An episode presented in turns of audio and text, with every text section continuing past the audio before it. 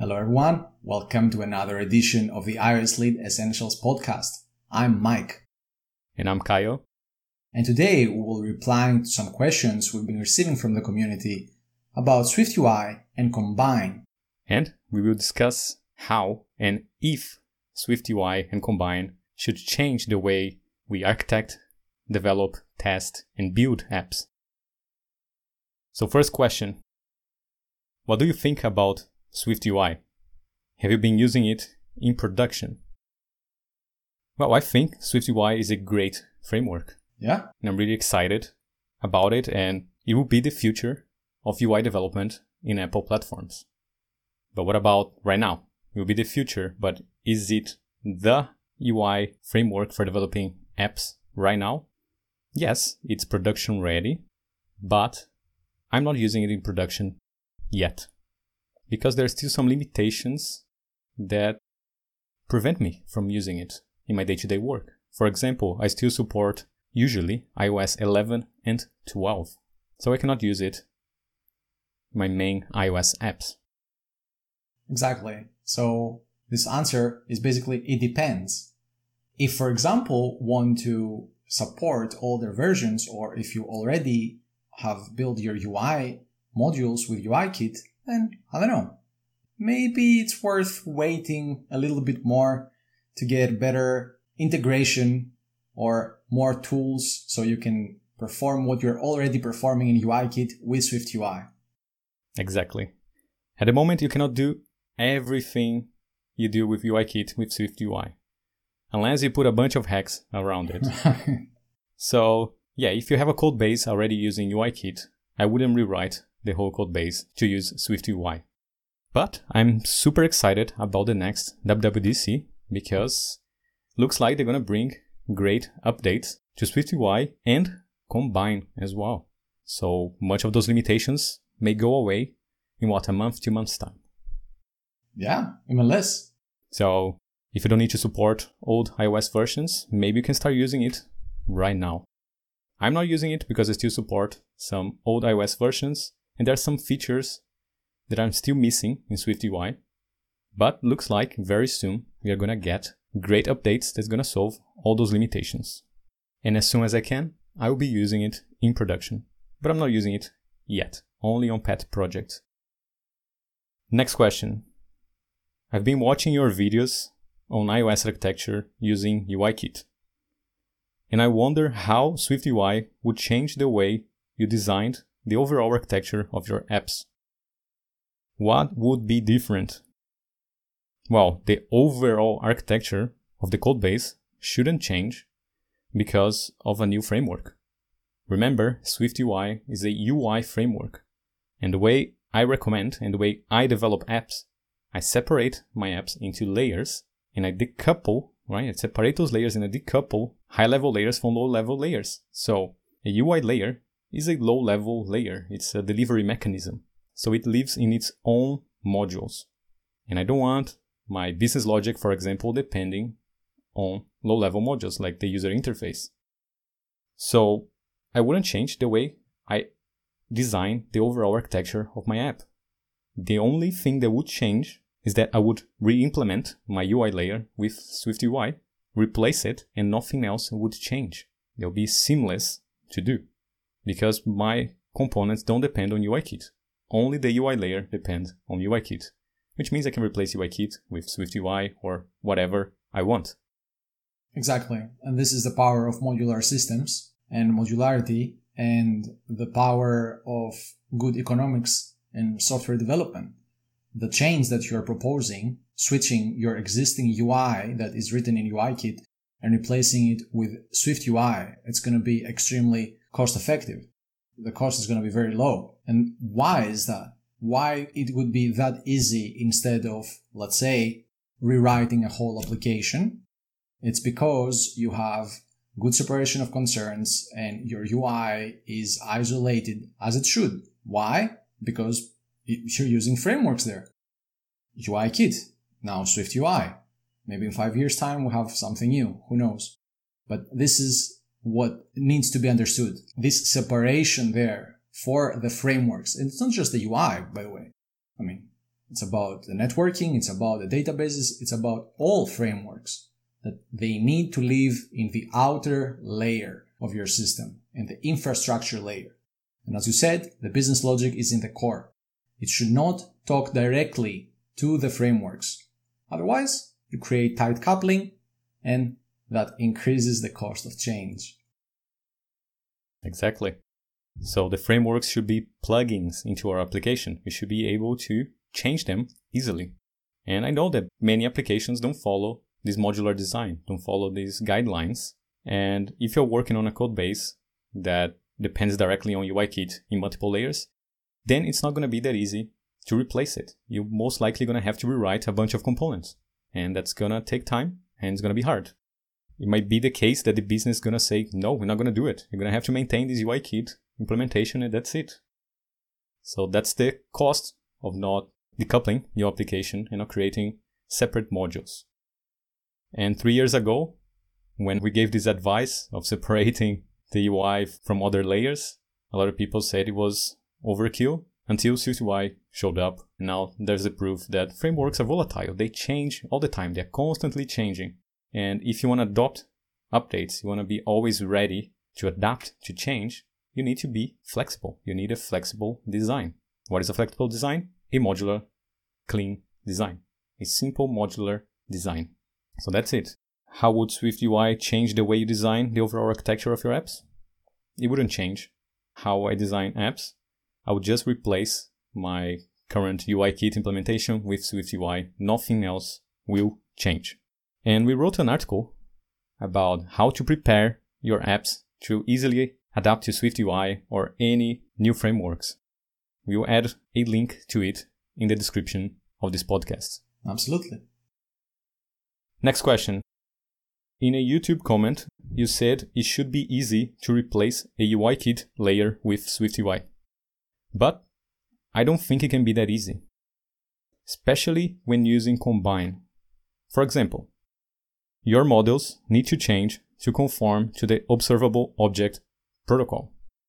So, will SwiftUI plus Combine change the way you architect, test, and build your apps?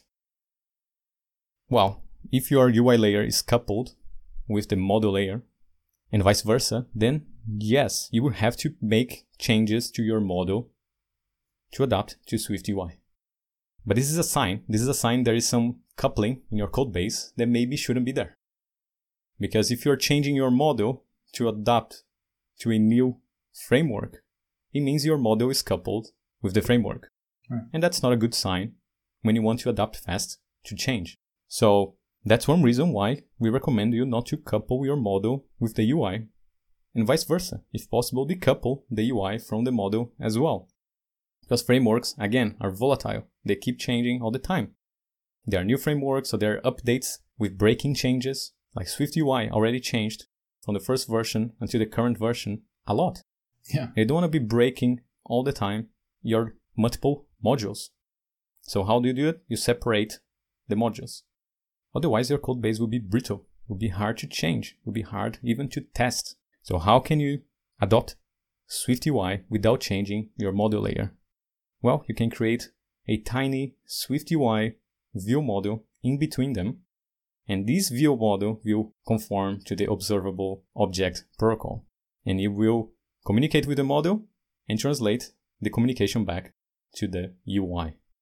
And you can use automatic bindings for that.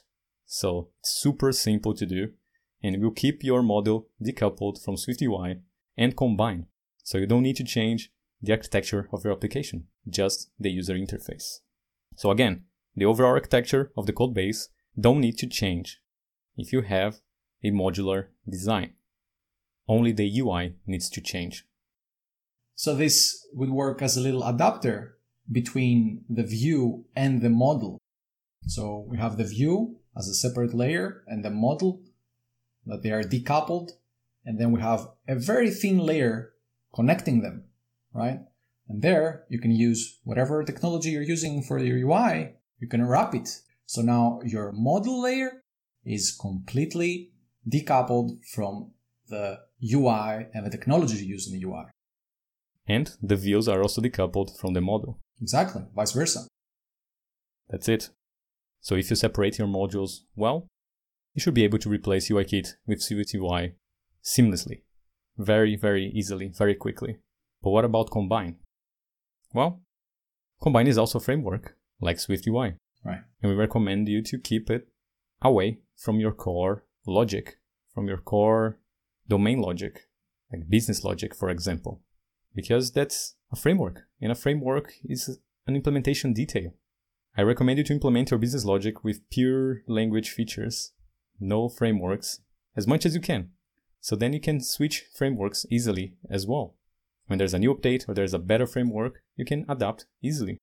So for example, if you have an RX Swift code base and you decoupled your core domain or business logic from RX Swift, it's going to be very easy to replace RX Swift with Combine. Right. Otherwise, you have more work. That's the cost of coupling. You have more work when you need to change. So, instead of using Combine everywhere in your application, you could use it just in specific places, specific places that actually need it, like your SwiftUI implementations, or you could use it only to compose the application in the composition route. But it's up to you to decide. Next question. How will SwiftUI plus Combine change the way you write tests or do TDD, test driven development? What do you think, Mike? I mean, I don't think it's gonna alter the way you do TDD because TDD, test driven development, is a process. It doesn't know about frameworks or about technologies. It's a very simple process that has three steps red, green, refactor, and you just follow these three steps, right? So, in these terms, I don't think uh, TDD is not going to change. Not I don't think it's not going to change. Now, testing wise, well, perhaps there are going to be some changes there. Like, not everything is at the moment testable with Swift UI. So, in terms of accessing the view hierarchy as we could do with UIKit, that's that's a bit hard or even impossible to do. So we're gonna have to either find perhaps Apple is gonna give us new ways of doing that in the future.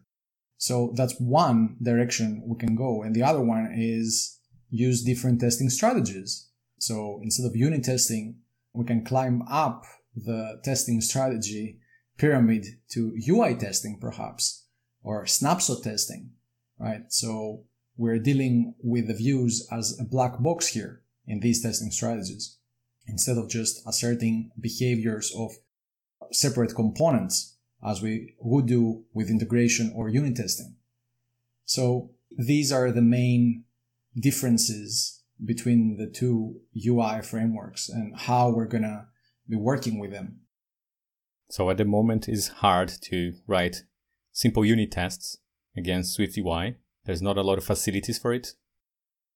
So we need to use other strategies, as you said, snapshot testing or UI testing. And we also get like the previews, so you can check the appearance of your views very quickly. Yeah. But that's not enough. You still need to write some tests around your views. And this also gives you good incentives to move a lot of logic away from the views. Exactly. If you don't test the views, you move all this logic to other components like view models. And there are ways. There's no excuse. It's not very convenient at the moment. Uh, I hope Apple is going to improve this. And yeah, if you cannot unit test, you move this logic to other components that you can unit test. And you can also rely on snapshot tests and UI tests when needed, but only when needed. I recommend you to avoid testing things with UI tests. They are slow Yeah. and fragile as well. Depend on too many components working at the same time, like the simulator, devices, so it's fragile. Exactly. But the process is the same. You can still write those tests first. You can write UI tests first. You can write snapshot tests first. Just like you write unit tests first, you can write other kind of tests first as well. Exactly. So this is no excuse for not writing the test first or not writing tests at all, right? Saying, well, now my iOS app is built with Swift UI, so I don't have to write tests or I can't write tests. No, that is not true. You can still test drive your UI with those strategies. Exactly. Even with previews or snapshots or UI tests. Yes. But don't give up too soon. Still write unit tests when you can. Next question. I worked as a SAP developer for six years, but I want to switch to mobile and iOS. As someone who's starting out now, should I focus only on SwiftUI or also learn how to use storyboards and UIKit? Yeah. Well, only is a strong Yeah. word. So I think it's going to be hard to focus only on SwiftUI yeah. because most applications are still built on UIKit. So it depends on the projects you work on. So if you're joining the workforce as an iOS developer now, you're probably going to work on existing projects. Yeah. And if you are working on existing projects, you're going to have to focus on UIKit because existing projects are more likely to be written with UIKit. So you need to learn it. UIKit, right now, May 2020, is, is still the main UI framework for building iOS apps. Because of backward support, because of all the limitations still with Swift UI, and because of legacy reasons, because of all those apps that have been built for a long time. Millions of apps. Exactly. But this may change soon. I'm really hopeful about WWDC 2020 that we're gonna get some good updates on Swift UI and it's gonna make it more appealing to use.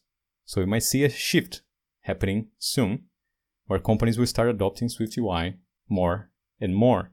But right now, you need to learn UIKit still.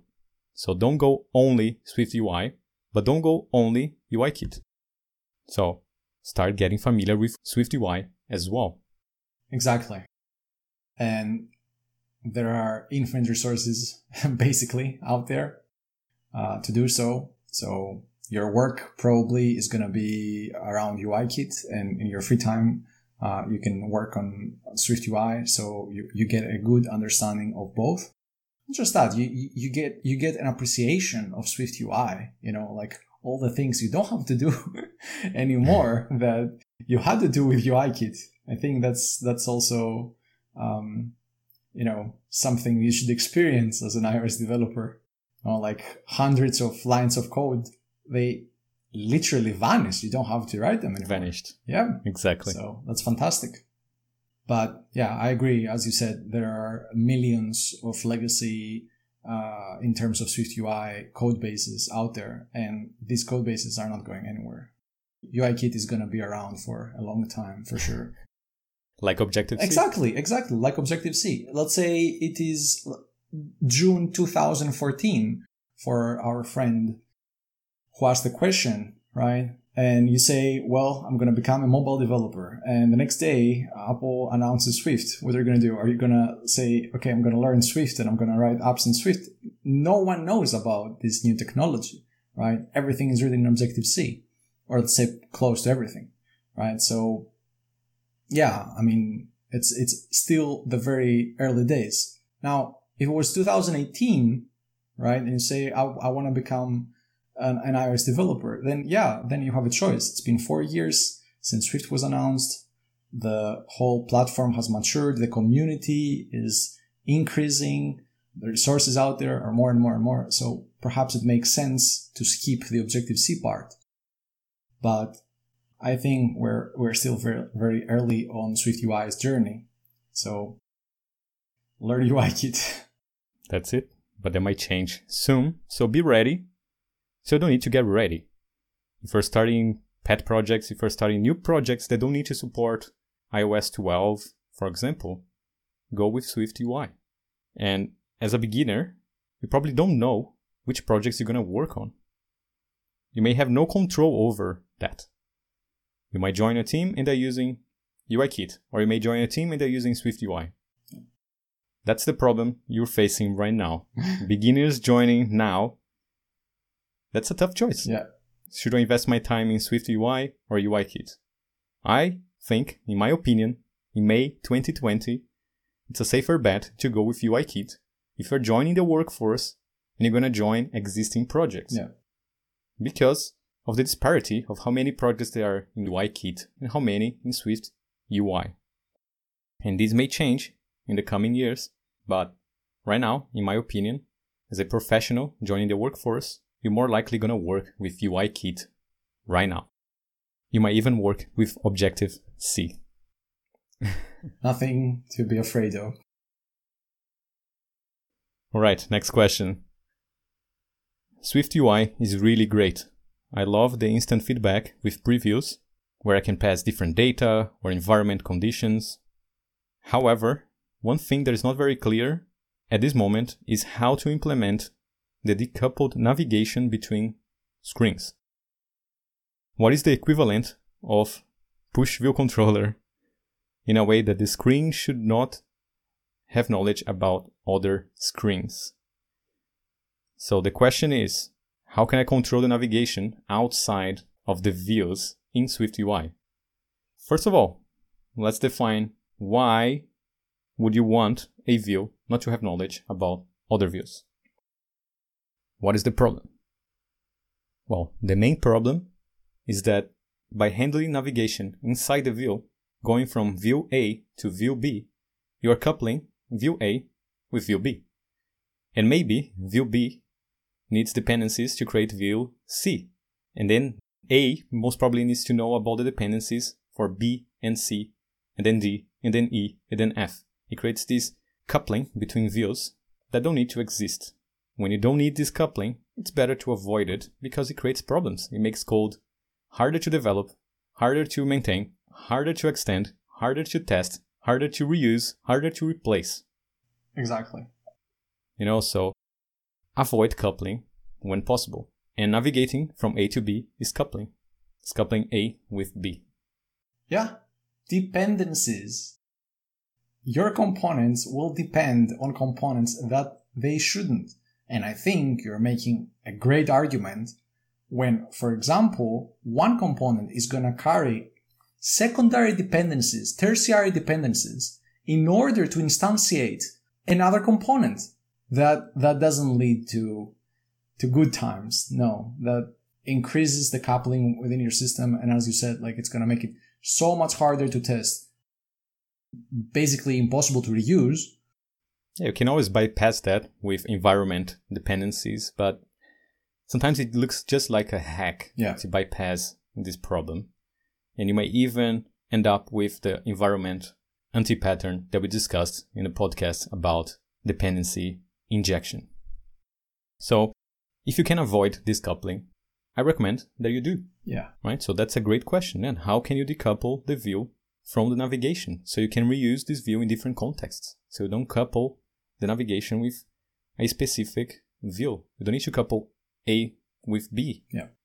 You can make the decision to navigate straight from A to C and you don't want to add this logic inside the view. Otherwise, you're going to end up with a bunch of if statements inside the view. It's going to make the view harder to maintain, harder to understand, harder to test. So, at the moment, I haven't found a convenient way to decouple the Swift UI view from navigation, but it's possible. Here's a couple of ways. One, you can inject a closure for handling navigation so a closure that will create the next view. That's one way. It's probably the simplest way. But then you need to pass this closure throughout the hierarchy. Maybe inject it as an environment dependency. It's not great, but it works. Two, you can wrap that view into a custom navigation view that will hide that navigation logic from the reusable view that you want to decouple from the navigation. Or three, you can embed your view in a UIKit UI hosting controller and fall back to the old, good old UI navigation controller for the navigation. Yeah. It also works. And you're going to be dealing with both words, UIKit and Swift UI, like you're going to be doing either way. You're still going to be using UIKit a lot with Swift UI. So maybe that's a trade off you can accept in your application. They are not very convenient ways of decoupling the view from navigation. I'm not very happy with either of those options, but it's possible. It's testable. You can use it for now. And I hope that Apple will introduce some more convenient ways of dealing with navigation in Swift UI. And hopefully, right now, WWDC 2020, we're going to get those updates. Exactly. Exactly. Let's hope for the best, but prepare for the worst. yep.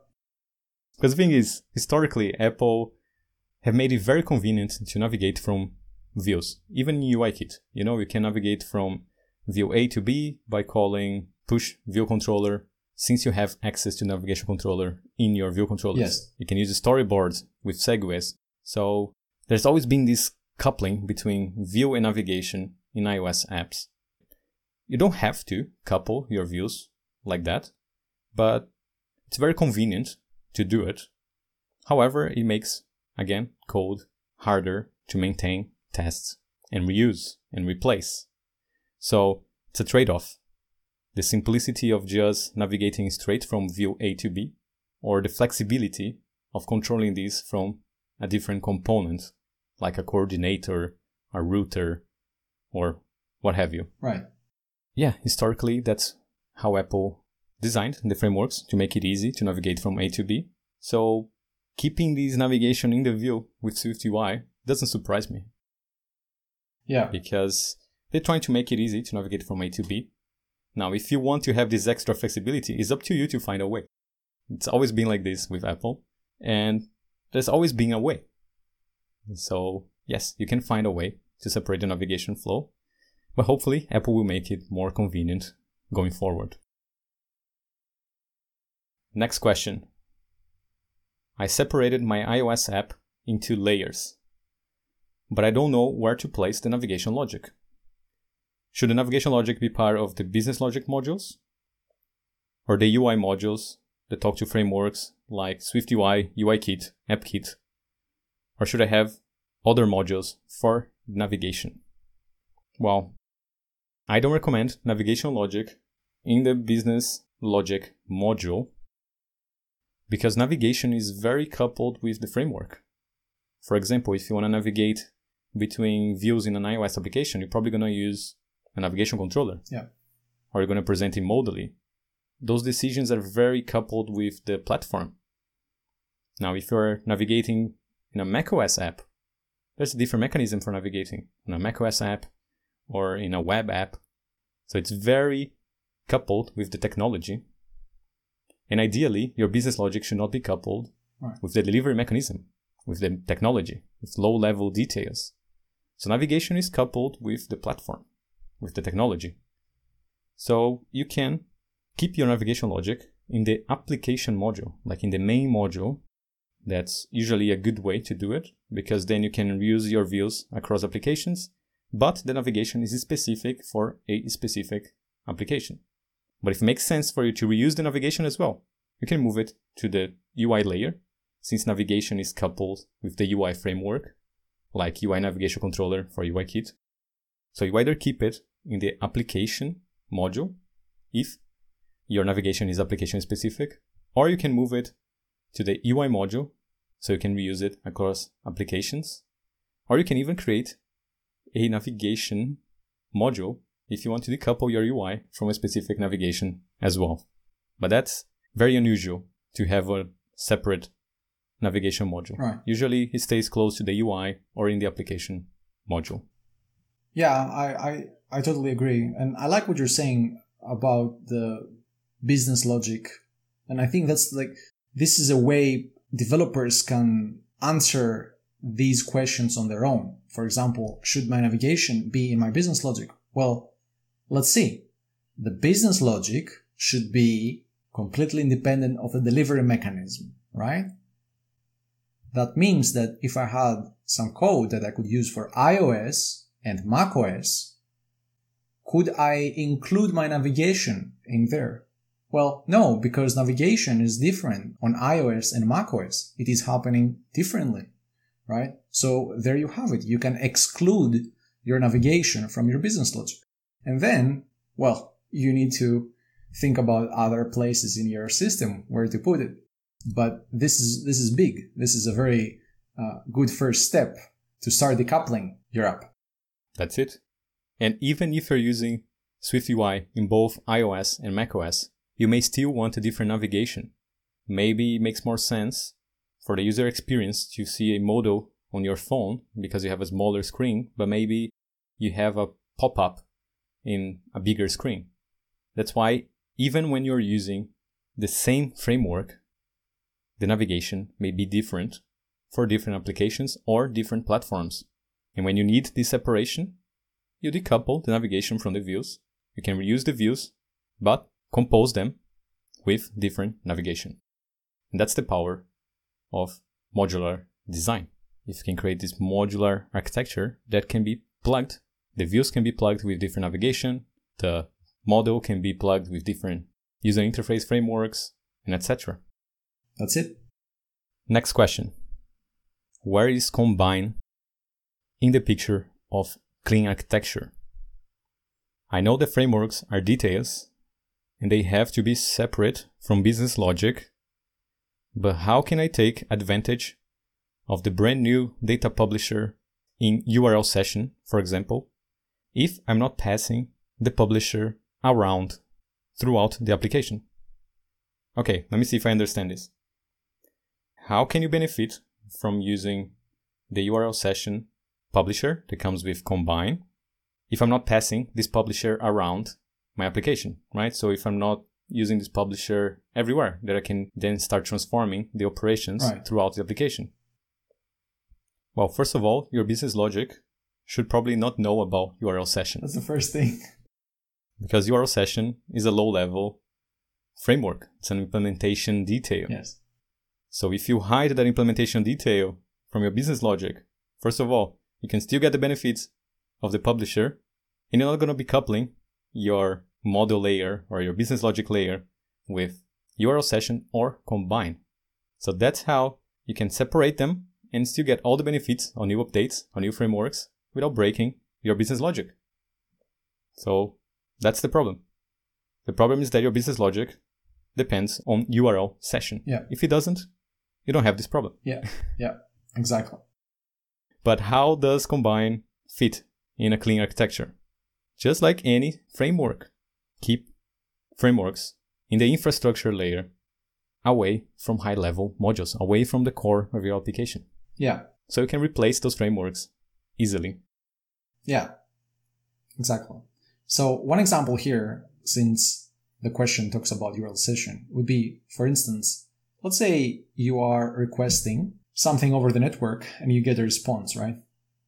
And then you need to transform this response, this asynchronous response. And then you need to transform it again. I don't know, like perhaps into JSON or into a native uh, model and then deliver it to the rest of the system, right? So you can use combine for these transformations, but then make sure you wrap this response into something that does not reference combine, which might be a simple closure or I don't know, something like conforming to a protocol some sort of an abstraction that the rest of the system will deal with without knowing about Combine. Or RX Swift in this case, or Reactive Cocoa, or whatever. So you hide these implementation details in the place where you want to perform these operations, uh, which are fantastic, by the way, and it can save you time if you know how to use them. But as the question said, there are layers in the system, right? So between those layers on the contracts, right, on the boundaries, you do not want to reference, combine, or any other third party library. So that's how you can maintain modularity and loose coupling between the modules in your system. That's it. So let's say you are using the URL session publisher to fetch some data from the web. Then you need a function that transforms that data into some native models in your application. This function doesn't need to know about Combine. The input is data, the output yeah. are the models. Yeah. You don't need to depend on Combine there. When you're composing these operations, you can just use map on the publisher that produces data by passing the function that transforms the data into models. So you have functions that could be pure functions input output completely decoupled from combine and then you compose them with map. And that's how you can still use combine, can compose those operations in the composition route, and not couple your application with a framework like RxSwift or Combine. That's it. And that worked really well for us when using RxSwift. And it works very well when using Combine as well. Decouple the high level modules from those frameworks. So you can replace them easily. You can test your business logic without Combine. Why would you need Combine when you're testing your core logic? That's an implementation detail. That's an infrastructure framework. It's volatile. It changes. It has bugs. It's better to keep it away from your high level modules. And that's how you reduce the impact of those frameworks into the overall architecture of your apps. Next question. I would be interested to know how SwiftUI influences the selection of a UI pattern, meaning MVVM, Ah, okay. MVC, MVP, etc. In my opinion, Apple released SwiftUI with MVVM in mind. Therefore, MVVM will be the new MVC. What do you think? Well, yeah, MVVM works pretty well with SwiftUI because of the built-in bindings. We didn't have built-in bindings with UIKit, hmm so if you're using MVVM with UIKit, you would have to use a binding framework. But SwiftUI gives you out of the box bindings, which makes it very convenient to use MVVM. But it also works fine with other patterns too. I don't think Apple is being very opinionated telling you to use MVVM. Yeah. They always leave this decision for you. And that's what I like about Apple. They give you some very easy solutions out of the box. hmm If you need some extra flexibility, some extra control over that, you still can follow your own pattern. They don't force you to use anything. It's convenient to use MVVM when you're using bindings, but you don't need to use MVVM. In fact, we might even see new patterns around SwiftUI. Why not? There's probably some already. If you Google around, you're gonna see some very weird patterns emerging. And some good patterns are gonna emerge out of that weirdness as well. Right. So, yes, you can follow MVVM in the UI layer with SwiftUI, but you're not limited to it. You can still use MVP, MVC, or whatever. But isn't MVC bad? No. MVC is a fine design pattern. It survived the test of It's time. probably older than both of us. It is. It is. But any pattern that is misused can be bad. If you misuse MVVM, you're not gonna get good results. you should repeat that. If you misuse a pattern, you're gonna get bad results. And I can easily see how we're gonna be reading blog posts about massive view view model in the future because, you know, of course MVC was not the problem, was never the problem. Because as you said, MVC is just a design pattern, as is MVVM, MVP and all the rest. It's about how we use them and how we decide to separate our app uh, into layers and where to put logic, where uh, to put the UI, the navigation, you know, like the presentation code, all all that stuff. So, yeah, it, it- it's not gonna be a silver bullet MVVM in this case. Not because of SwiftUI, not because of SwiftUI with Combine, none of these things, you know. So, I think we, we need to go back to basics and just uh, learn how to use all these new wonderful tools, you know, so we can create better apps. But the basics, the fundamentals need to be there first. Basics, fundamentals, simple design, good separation of concerns, like solid principles, testability, and etc. The foundation for good software. So, yes, I believe we're gonna see much more MVVM with SwiftUI than MVC because of the bindings, because of the conveniences in SwiftUI. But that doesn't limit you if you see it's going to be beneficial to use MVP in an application, yeah, why not? You can still do it. So focus on the fundamentals. Fundamentals, the foundation is the key to achieving good results. Because if you misapply the patterns, you're going to get probably bad results. But if you follow the fundamentals, if you apply the patterns well, you're probably going to get good results. So that's it for this episode. If you want to learn more, check the links in the description. There are references in there. And visit us at academy.essentialdeveloper.com. Let us know your thoughts, your feedback, your comments. We'll see you again next time. Bye, y'all. See ya.